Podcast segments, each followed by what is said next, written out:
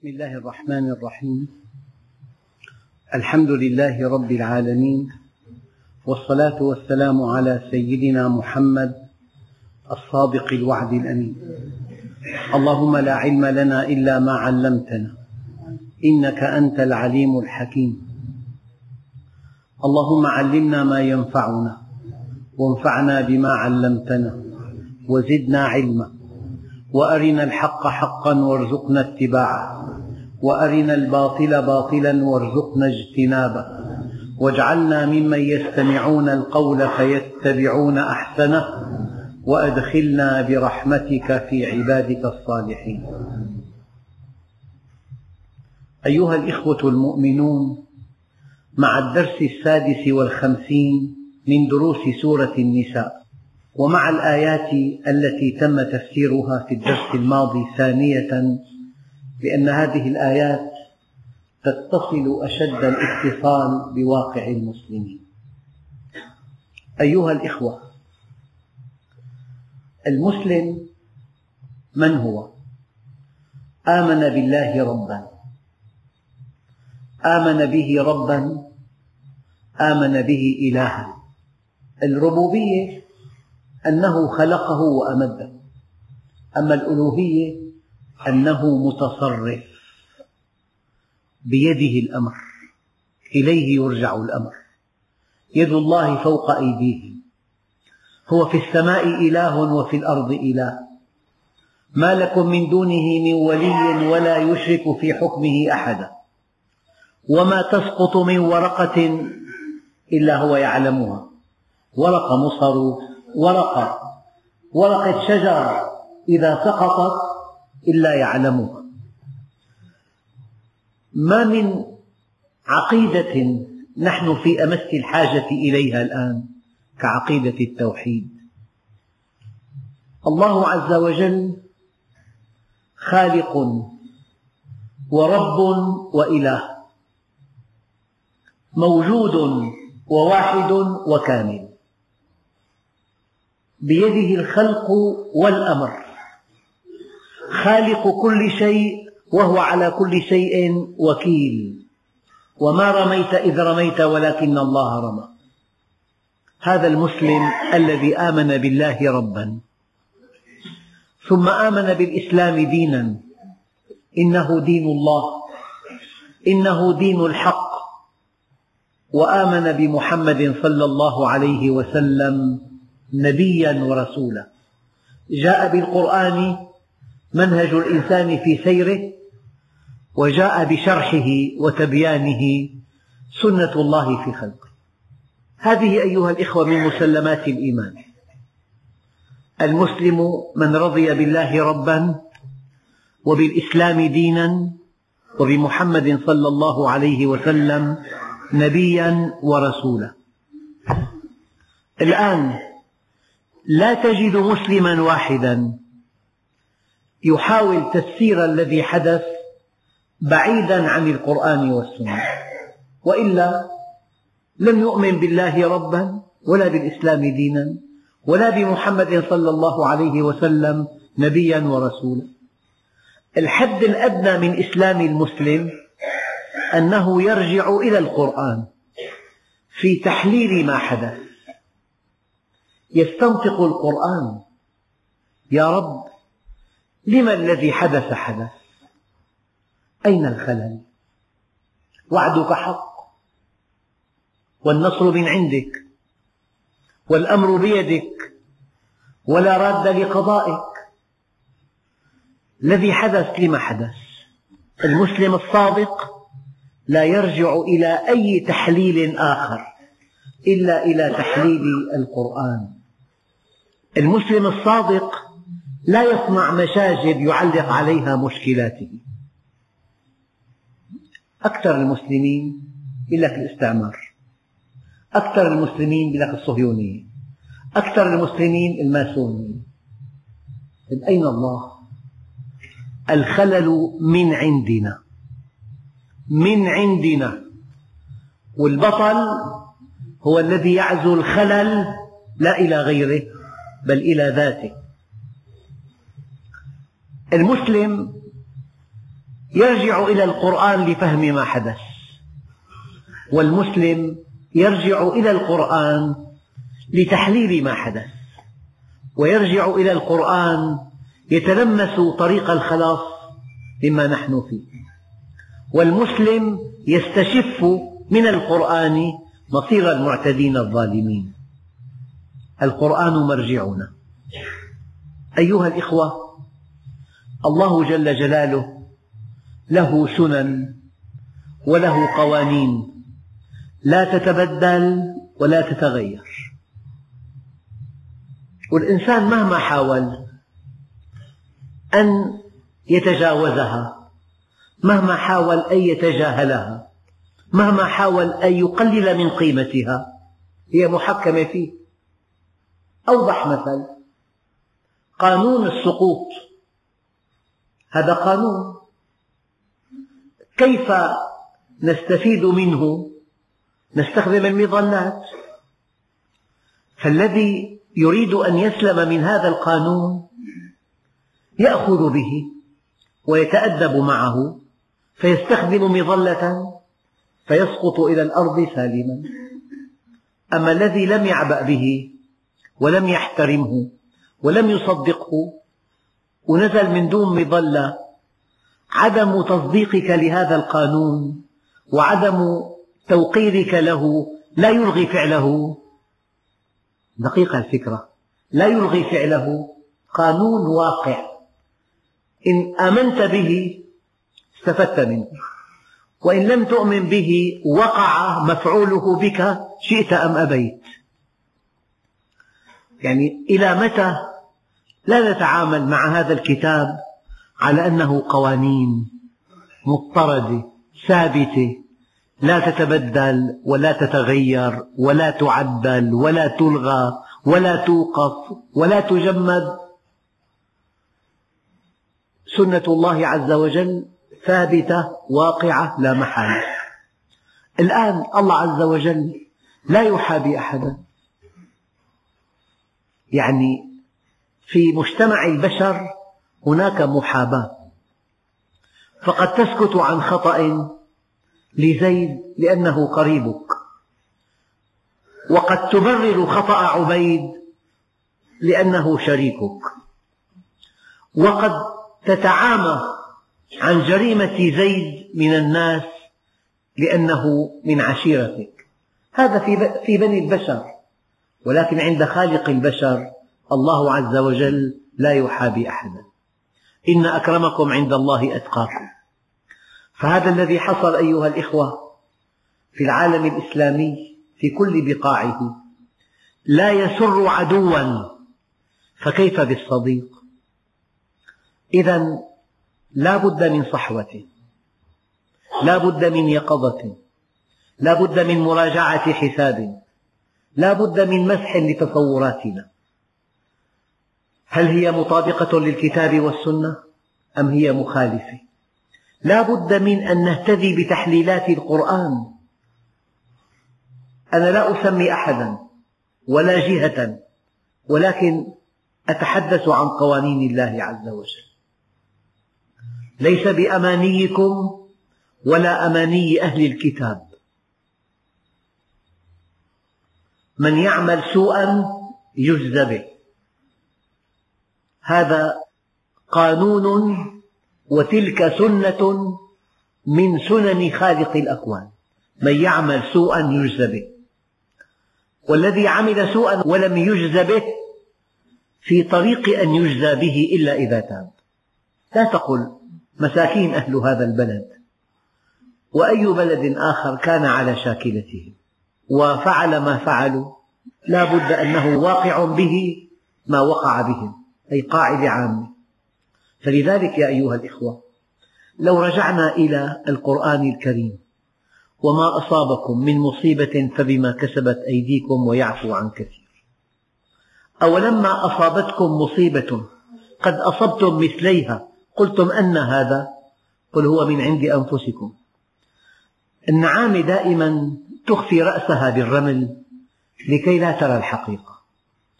والإنسان غير الموفق في حياته دائما يبحث عن مشجب يعلق مشكلاته عليه فيتهم جهات أخرى. الجهات الأخرى كافرة والكافر واضح يريد أن يأخذ كل شيء ولا يبقي شيئا يريد أن يكون أقوى جهة في الأرض. مهما كان الثمن. وأغنى جهة في الأرض مهما كان الثمن. ما في قيام. عندهم قيمة في بلاد الغرب. يعني هي دينهم. القوة تصنع الحق فقط. أنت قوي إذا على حق. ولو كنت مجرما ولو كنت سفاكا للدماء ولو كنت سبب بلاء أهل الأرض. ما دمت قويا فأنت على حق. هذا شأنه. أما شأننا أن نطبق منهج ربنا. لذلك أيها الإخوة كأني بالمسلمين يعيشون التمنيات يتمنون على الله الأماني. والتمنيات كما قلت في درس سابق بضائع الحمقى. الأحمق يتمنى والأحمق يتسلى. والأحمق يقعد ولا يتحرك والأحمق يراقب ولا يستجيب. هذا واقع المسلمين. والحقيقة المرة أقولها دائما أفضل ألف مرة من الوهم المريح. يعني إنسان يستحق التأديب من الله. بيدعي بدعاء فصيح في سجع أو ما بيدعي العلاج لا بد واقعا به. طبعا الدعاء الصادق يرد القضاء. أما الدعاء غير الصادق لا يرد القضاء. ما لم يغير الله لا يغير. هذه حقيقة. أتمنى أن تكون واضحة وضوح الشمس. كل واحد منا إن أراد لهؤلاء المسلمين انتصارا وعزة. إن أراد أن يستمع إلى خبر يملأ قلبه فرحا. إن أراد أن يفرح فرحا حقيقيا. بنصر من الله عزيز. علينا أن ندفع الثمن. الثمن إسلام التزام. لا إسلام مظاهر. إسلام التزام.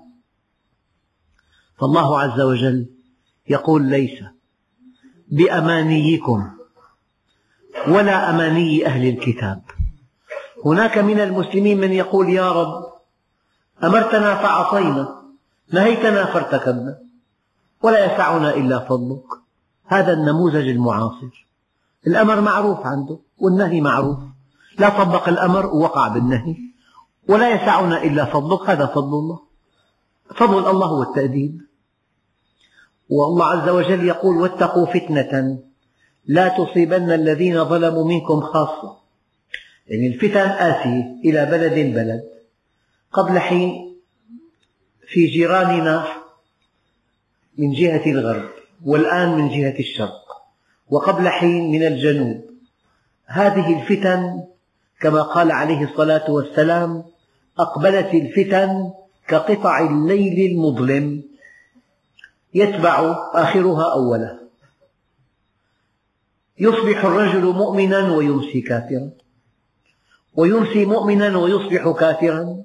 يبيع دينه بعرض من الدنيا قليل يعني الكلام الذي يلقى في العالم الإسلامي لا نهاية له. أما الكلام الذي ينبغي أن يلقى بعناية فائقة هو أن كل واحد منا إن أراد لهذه الأمة النصر إن أراد ألا يصاب بأزمة قلبية إذا استمع إلى الأخبار. حدثني طبيب قال لي عشرات الأشخاص جاءوا بمرض أزمة قلبية طارئ بسبب ما سمعوا من أخبار وما رأوا من مشاهد. وهؤلاء كانوا يعيشون كما نعيش نحن. فجأة حصل الذي حصل. فالله عز وجل إله عادل ونحن علينا أن نأخذ الحيطة. فهذه الآية ليس بأمانيكم ولا أماني أهل الكتاب. من يعمل سوءا يجز به. إذا لم تأمروا بالمعروف ولم تنهوا عن المنكر الله عز وجل لا ينزلن بالمؤمنين عذابا يدعونه فلا يستجيب لهم. هكذا ورد في بعض الأحاديث.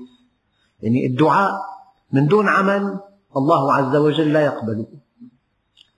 ليس بأمانيكم ولا أماني أهل الكتاب من يعمل سوءا يجز به ولا يجد له من دون الله وليا ولا نصيرا. كنت أقول دائما هان أمر الله على المسلمين فهانوا على الله. هان أمر الله على المسلمين فهانوا على الله. وكل واحد على مستوى تفكيره. يعني إذا تاب إلى الله توبة نصوحة. وإذا عقد العزم على طاعة الله. وإذا أصلح بيته وعمله. وربى أولاده. يجد من الله معاملة جديدة. لم يكن يعرفها من قبل. يجد توفيقا. يجد نصرا. يجد ثقة. يجد أمنا يجد راحة. حينما لا تستطيع أن تقنع الناس بالتوبة إلى الله أنجو بنفسك أنجو بنفسك وتب إلى الله وأصلح ذات بينك وأقم الإسلام في بيتك وأقمه في عملك وانصح بقية المسلمين أن يفعلوا كما تفعل. فلعل الله جل جلاله يزيح عنا هذه الغمامة السوداء. ومن يعمل من الصالحات من ذكر أو أنثى وهو مؤمن. الله عز وجل قال وعد الله الذين آمنوا منكم وعملوا الصالحات ليستخلفنهم في الأرض. إيمان عمل صالح. قلت في مناسبة أخرى أن خلاص المسلمين خلاص المسلمين في كلمتين. كلمتين. لهذه الآية التي فيها كلمتان آية مقدمة. قال تعالى ومكروا مكرهم وعند الله مكرهم. يعني مكرهم يعلمه الله. وإن كان مكرهم لتزول منه الجبال. وإن كان مكرهم لتزول منه الجبال. يعني الله جل جلاله يصف مكر الكفار بطريقة تقشعر منها الأبدان. لمكر الكفار تزول الجبال. فلا تحسبن الله مخلف وعده رسله. إن الله عزيز ذو انتقام. هذا المكر الذي تنهد له الجبال. ببساطة ما بعدها بساطة يمكن أن ننجو منه. إذا كان الله معنا. قال وإن تصبروا وتتقوا لا يضركم كيدهم شيئا. معنى المؤمن بنص هذه الآية وبحسب هذه الآية لا يضره كيد الكفار شيئا. هذا المكر الذي تنهد منه الجبال لا يتأثر به المؤمن إطلاقا. لأنه إذا كان الله معك فمن عليك وإذا كان عليك فمن معك. يعني هناك رسائل من الله. يعني عاصفة واحدة عطلت مئة وخمسين طائرة. لو أنها استمرت عشرين يوما. أليس هذا في قدرة الله عز وجل؟ الأمر بيد الله. الأمر بيد الله. فلا يخافن العبد إلا ذنبه ولا يرجون إلا ربه. أيها الإخوة يعني وقت الكلام الطويل انتهى وقت الخطابات انتهى الآن وقت العمل. والله الذي لا إله إلا هو. لو أن كل مسلم طبق واحد بالعشرة آلاف مما يعلم لكنا في حال غير هذا الحال. واحد بالعشرة آلاف مما يعلم. المشكلة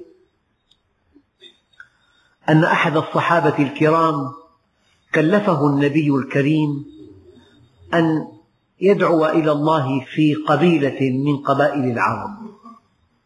فعاد إلى النبي وقال يا رسول الله إنهم كالإبل المستوحشة لا يفهمون شيئا.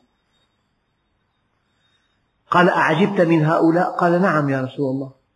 قال أعجب منهم من علم ولم يعمل. هذا أشد توحدا يعني أنتم تلاحظون هذه المنكرات التي في الطرقات. هؤلاء الفتيات اللواتي يرتدين الثياب الفاضحة. أليس لهن آباء يرتادون المساجد؟ أليس لهن أمهات؟ أليس لهن إخوة؟ أين آباؤهم؟ وأين إخوتهم؟ وأين أمهاتهم؟ هذه منكرات. يعني حينما تكثر المنكرات لا سبيل إلى رد العدوان. تحدثت في الخطبة اليوم عن صلاح الدين الأيوبي رحمه الله تعالى. كيف أنه استطاع أن يرد سبعة وعشرين جيشا أتوا من بلاد النصارى. سبعة وعشرين جيشا يقودهم ملوك ردهم بإزالة المنكر قبل كل شيء. فنحن لسنا مكلفين بغيرنا. إذا كل واحد مسلم رواد المساجد فقط لو كل واحد عاد إلى بيته ودقق في بيته في تصرفات زوجته وبناته وأولاده وفي طريقة دخله وطريقة كسب ماله وطريقة إنفاق ماله. إذا أراد أن يوقع هذه الحركة وفق منهج الله فليطمئن إلى نصر الله وليطمئن إلى توفيق الله. يعني كأنه زمن الكلام انتهى. وليس للكلام من معنى بعد الآن. العمل. رأيت يعني مسيرات ملأت أطباق الأرض. نفعت استنكارات لا تعد ولا تحصى. شجب لا يعد ولا يحصى. تشديد على أن هذا العمل مخالف للشريعة الدولية. إيه خير إن شاء الله. خالف رجل ما صار شيء. نريد الشيء الفاعل. إن الله هو الفعال. فعال لما يريد. والله عز وجل إذا سلط جهة على جهة ليس في الأرض قوة تمنعها. من طغيانها لأن الله سلطها لكن هذه القوة الطاغية لمجرد أن يتوب العبد إلى الله تنحسر عنه. يعني والأمثلة كثيرة جدا والتاريخ شاهد وينطق. فأنا أردت أن أبقى في هذا الدرس أيضا بهذه الآية. ليس بأمانيكم ولا أماني أهل الكتاب. إن أردتم أن تكحلوا أعينكم. بأخبار سارة في المعركة بين الحق والباطل أنتم المسؤولون بادئ ذي بدء عن أسباب النصر. بطاعتكم لله. ولسيدنا عمر رضي الله عنه كلمة رائعة يقول إنما ننتصر بطاعتنا لله ومعصية عدونا لله. فإذا استوينا في المعصية كان لهم النصر علينا لقوتهم والحقيقة الفرق الفرق في طريقة الحرب والعتاد بين المسلمين وبين أعدائهم فرق كبير جدا. كبير جدا. يعني وهو في أطباق الجو العليا يرى المدينة بأكملها ملونة. فإذا رسم الهدف تقترب تقترب إلى أن يرى المسبح في البيت. يكفي أن يضع إشارة الرادار على هذا الهدف وأن يضغط فإذا به يفجر في تقنية عالية جدا أعدوا لنا ولم نعد له. أعدوا لنا قوة لا تقابل الآن. وليس فوقهم إلا الله. لكن الله فوق الجميع. إذا كنا معه كنا فوقهم. فإن لم نكن معه فهم فوقنا. وهي حقيقة ثابتة. إذا كنا مع الله كنا فوقهم. والذين آمنوا فوقهم يوم القيامة. وإذا لم نكن مع الله عز وجل فهم فوقنا بقوتهم. لذلك هذه التمنيات. يعني ماذا ماذا تعمل يا أخ العرب؟ وجملك أجرب. قال يا, يا أمير المؤمنين أدعو الله أن يشفيه. قال له ماذا ينفع الدعاء؟ هلا جعلت مع الدعاء قطرانا؟ يعني والذين آمنوا ولم يهاجروا ما لكم من ولايتهم من شيء حتى يهاجروا. الهجرة حركة حركة. إذا ما في حركة ما في شيء. قناعة وشعور وبكاء وتعاطف هذا انتهى. هذا لا يقدم ولا يؤخر. يعني إنسان يحتاج إلى عملية جراحية. بيبكي بيترجى بيبتسم بيتجشم بيتجلد بينهار. لا بد من عملية جراحية. فالبطولة الآن أن ندع الكلام. والله أيها الإخوة ما تمنيت في حياتي أن أصمت كما أتمنى الآن. تكلمنا كثيرا. فإن لم يكن هناك استجابة لله وللرسول إذا دعانا لما يحيينا فلا أمل في الحديث عن أي شيء. ومن يعمل من الصالحات من ذكر أو أنثى في أخبار طيبة جدا في هذه البلدة وفي بذل وفي عطاء لكن نحتاج إلى توجيه نحتاج إلى ترشيد نحتاج إلى بيان يوضح الحقائق. يعني هذا درس بليغ. إن لم يحدث فينا موعظة فمصيبتنا في نفسنا أكبر. تحدثت في الخطبة اليوم أن صلاح الدين الأيوبي رحمه الله عز وجل حينما فتح القدس لم يأخذ جنده حاجة من الأعداء إطلاقا. بل إنهم اشتروا بعض حاجاتهم ودفعوا ثمنها كاملة. وهذا الذي يجري الآن لا يصدق. أين البناء الإيماني؟ جامعات تحرق الآن. كل شيء ينهب كل شيء يحرق. طيب هذا من فعل من؟ فعل من هذا؟ في تآمر كبير جدا. فيا أيها الإخوة مصير أسود ليلة سوداء والله وهذا المصير يخطط له من سنوات طويلة. ولا أستبعد أن يكون كل بلد إسلامي ضمن خطة من هذا القبيل. فالقضية قضية صحوة قضية التزام قضية حركة قضية آه، طاعة لله عز وجل قضية تعاون. وليست القضية قضية كلام ودعاء ورفع صوت بالدعاء. الكلام كله على العمل. من يعمل سوءا يجزى به. من يعمل من الصالحات وهو مؤمن له أجره عند الله. فمن كان يرجو لقاء ربه فليعمل عملا صالحا. ومن أراد الآخرة وسعى لها سعيها وهو مؤمن. الآيات كلها على العمل. ما في آيات استماع فقط. آيات تفاعل نفسي. الآيات كلها عمل. وأوضح آية والذين آمنوا ولم يهاجروا ما لكم من ولايتهم من شيء حتى يهاجروا. لازم تأخذ موقف. أيها الإخوة قال تعالى كنتم خير أمة أخرجت للناس. علة هذه الخيرية أنكم تأمرون بالمعروف وتنهون عن المنكر. وتؤمنون بالله. لو أننا عطلنا الأمر بالمعروف والنهي عن المنكر فقدنا خيريتنا. أصبحنا أمة كأية أمة على وجه الأرض. لا شأن لنا عند الله عز وجل. وهذا مصداق قوله تعالى وقالت اليهود والنصارى نحن أبناء الله وأحباؤه. قل فلم يعذبكم بذنوبكم؟ بل أنتم بشر ممن خلق. قل فلم يعذبكم بذنوبكم؟ يعني أن الله عز وجل لم يقبل دعواهم أنهم أحبابه. ولو قبل دعواهم لما عذبهم. ولأنه يعذبهم إذا هم لا يحبونه. قل إن كنتم تحبون الله فاتبعوني. يحببكم الله ويغفر لكم. إذا محبتنا لله دعوة. لو أننا أحببناه لأطعناه ومن أعجب الأشياء أن تعرفه ثم لا تحبه.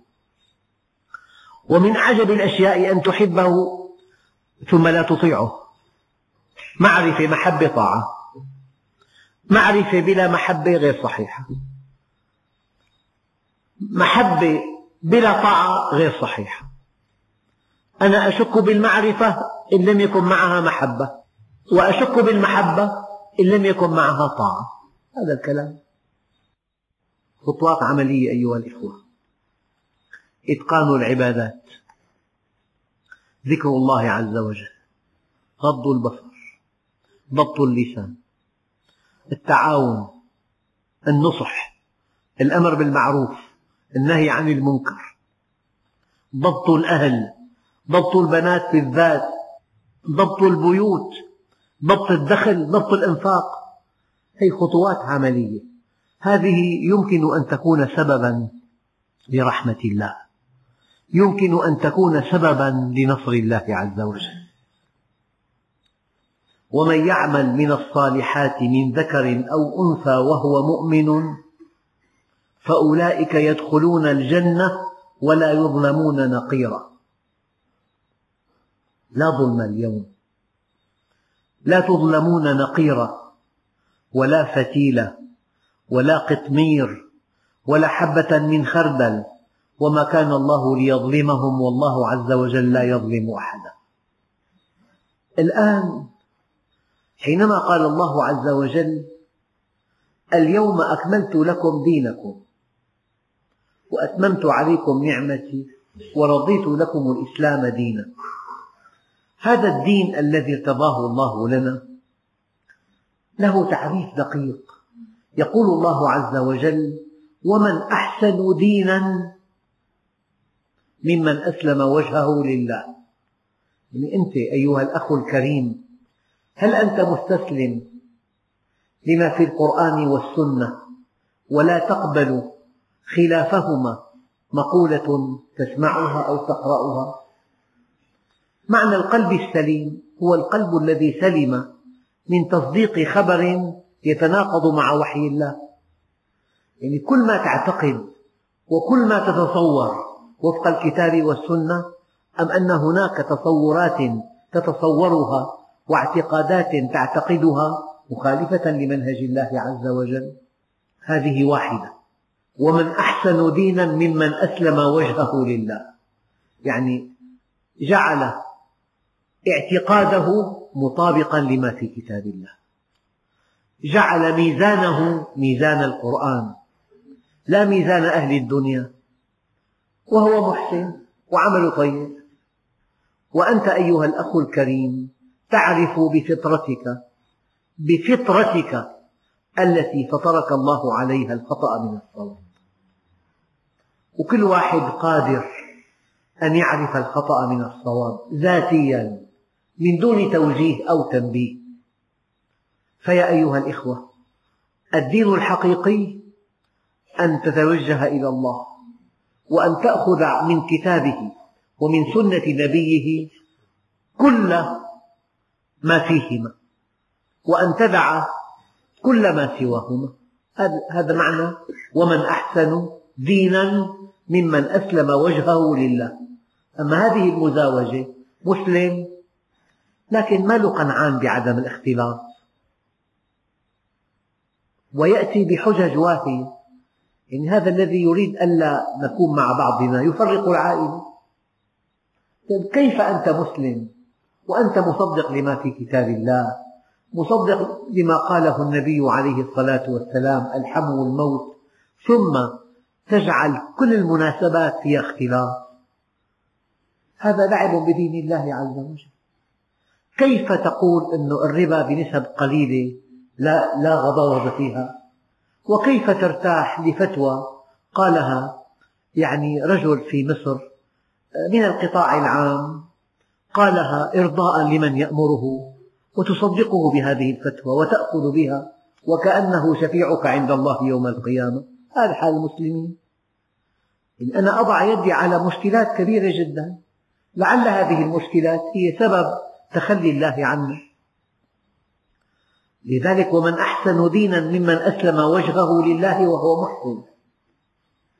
يعني استسلام لله في العقيدة في التصور في حقيقة الكون في حقيقة الحياة الدنيا في حقيقة الإنسان في حقيقة اليوم الآخر ثم في حقيقة النبوة في حقيقة الكتاب ثم العمل بكل ما اعتقده. ثم الإحسان إلى الخلق؟ هذا هو الدين. بلا تعقيدات. هناك من يعقد هذا الدين والذي يعقده ليس فقيها به. هذا الدين كالهواء. ينبغي أن يستنشقه كل إنسان ببساطة.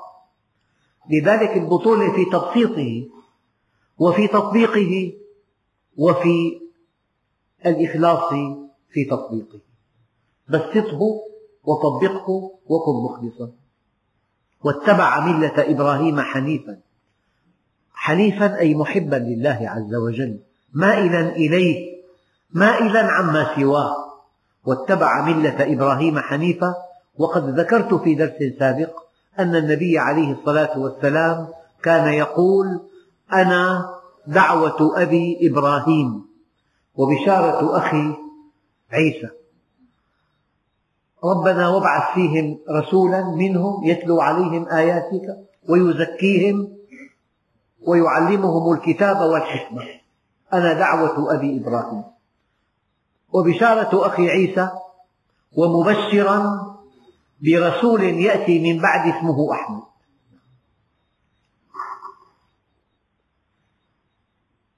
واتخذ الله إبراهيم خليلا. ولله ما في السماوات وما في الأرض. الله عز وجل له الملك وله الحمد. هناك من يملك كما ترون كالطغاة ولا يحمدون. يملك ولا يحمد. وهناك من يحمد ولا يملك. لطيف لكنه ضعيف. فالإنسان يريد إلها عظيما يملك ويحمد. له الملك وله الحمد. وملكية الله عز وجل ملكية تامة تامة. يعني الله عز وجل يملك خلقا ويملك تصرفا ويملك مصيرا. قد تملك ولا تنتفع وقد تنتفع ولا تملك وقد تملك وتنتفع والمصير ليس إليك. لكن الله عز وجل حينما يقول ولله ما في السماوات وما في الأرض ملكا وتصرفا ومصيرا. أي له الخلق والأمر. الله خالق كل شيء وهو على كل شيء وكيل. بيده مقاليد السماوات والأرض. وكان الله بكل شيء محيطا. فيا أيها الإخوة الكرام يعني هذه الأحداث الجسيمة التي تمر بها الأمة العربية والإسلامية هذه الأحداث الجسيمة التي تمر بها الأمة الإسلامية ينبغي أن توقظنا وأن تحفزنا على أن نفعل شيئا. هذا الشيء هو رجوع إلى الله رجوع إلى كتابه وسنة نبيه. يعني كيف نمضي السهرات؟ دقق هؤلاء الناس كيف يمضون سهراتهم في طاعة أم في معصية؟ وبعض هذه المعاصي أن تنظر إلى امرأة لا تحل لك. إن حقيقة أو على الشاشة مثلا. كيف يتحدثون؟ هل في حديثهم غيبة أو نميمة؟ كيف يكسبون أموالهم؟ هل في كسب أموالهم شبهات كيف يلتقون؟ هل في اختلاط؟ هل في لقاءاتهم اختلاط؟ كيف يفرحون؟ هل في أفراحهم معصيات ومعاص كثيرة؟ كيف يحزنون؟ هل في أحزانهم مخالفات للسنة؟ قضية بسيطة جدا. فاسألوا أهل الذكر إن كنتم لا تعلمون. كم من شيء حرام يفعله المسلمون؟ وهم ساهون لاهون قال يا رسول الله عظني ولا تطل. فقال عليه الصلاة والسلام قل آمنت بالله ثم استقم. قال أريد أخف من ذلك. قال له إذا فاستعد للبلاء. فخلف من بعدهم خلف أضاعوا الصلاة واتبعوا الشهوات فسوف يلقون غيا وقد لقي المسلمون ذلك الغي. بربكم هل من غي أشد من الذي وقع؟ أراضي وثروات وثروات نفطية أكبر مخزون نفط في العالم بأقل تكلفة. كلفة البرميل في بعض البلاد 8 دولار. كلفة البرميل في هذه البلاد 80 سنت فقط. خيرات لا يعلمها إلا الله. استولوا عليها كلها. وكل شيء من من منجزات هذه الأمة أحرقت وبددت وأتلفت ودمرت. هل من هل من إذلال فوق هذا الإذلال؟ أيها الإخوة المصاب كبير وخطير وقريب كبير وخطير وقريب ولا ينفعنا إلا أن يكون بالتعبير المعاصر ثورة في حياتنا ثورة في معتقداتنا ثورة في علاقاتنا ثورة في كسب أموالنا في محبتنا لبعضنا إن الله يحب الذين يقاتلون في سبيله صفا كأنهم بنيان مرصوص. هذه الأنا الانتماء الفردي الانتماء إلى فقاعة صغيرة هذه ضعها تحت قدمك. أنت كمؤمن تنتمي إلى جميع المؤمنين. وفق منهج الله فلعل الله سبحانه وتعالى ينظر إلينا نظرة عطف ونظرة رحمة. لعله ينصرنا لعله يرينا من قوته وبطشه بأعدائنا ما يثلج صدورنا إن شاء الله.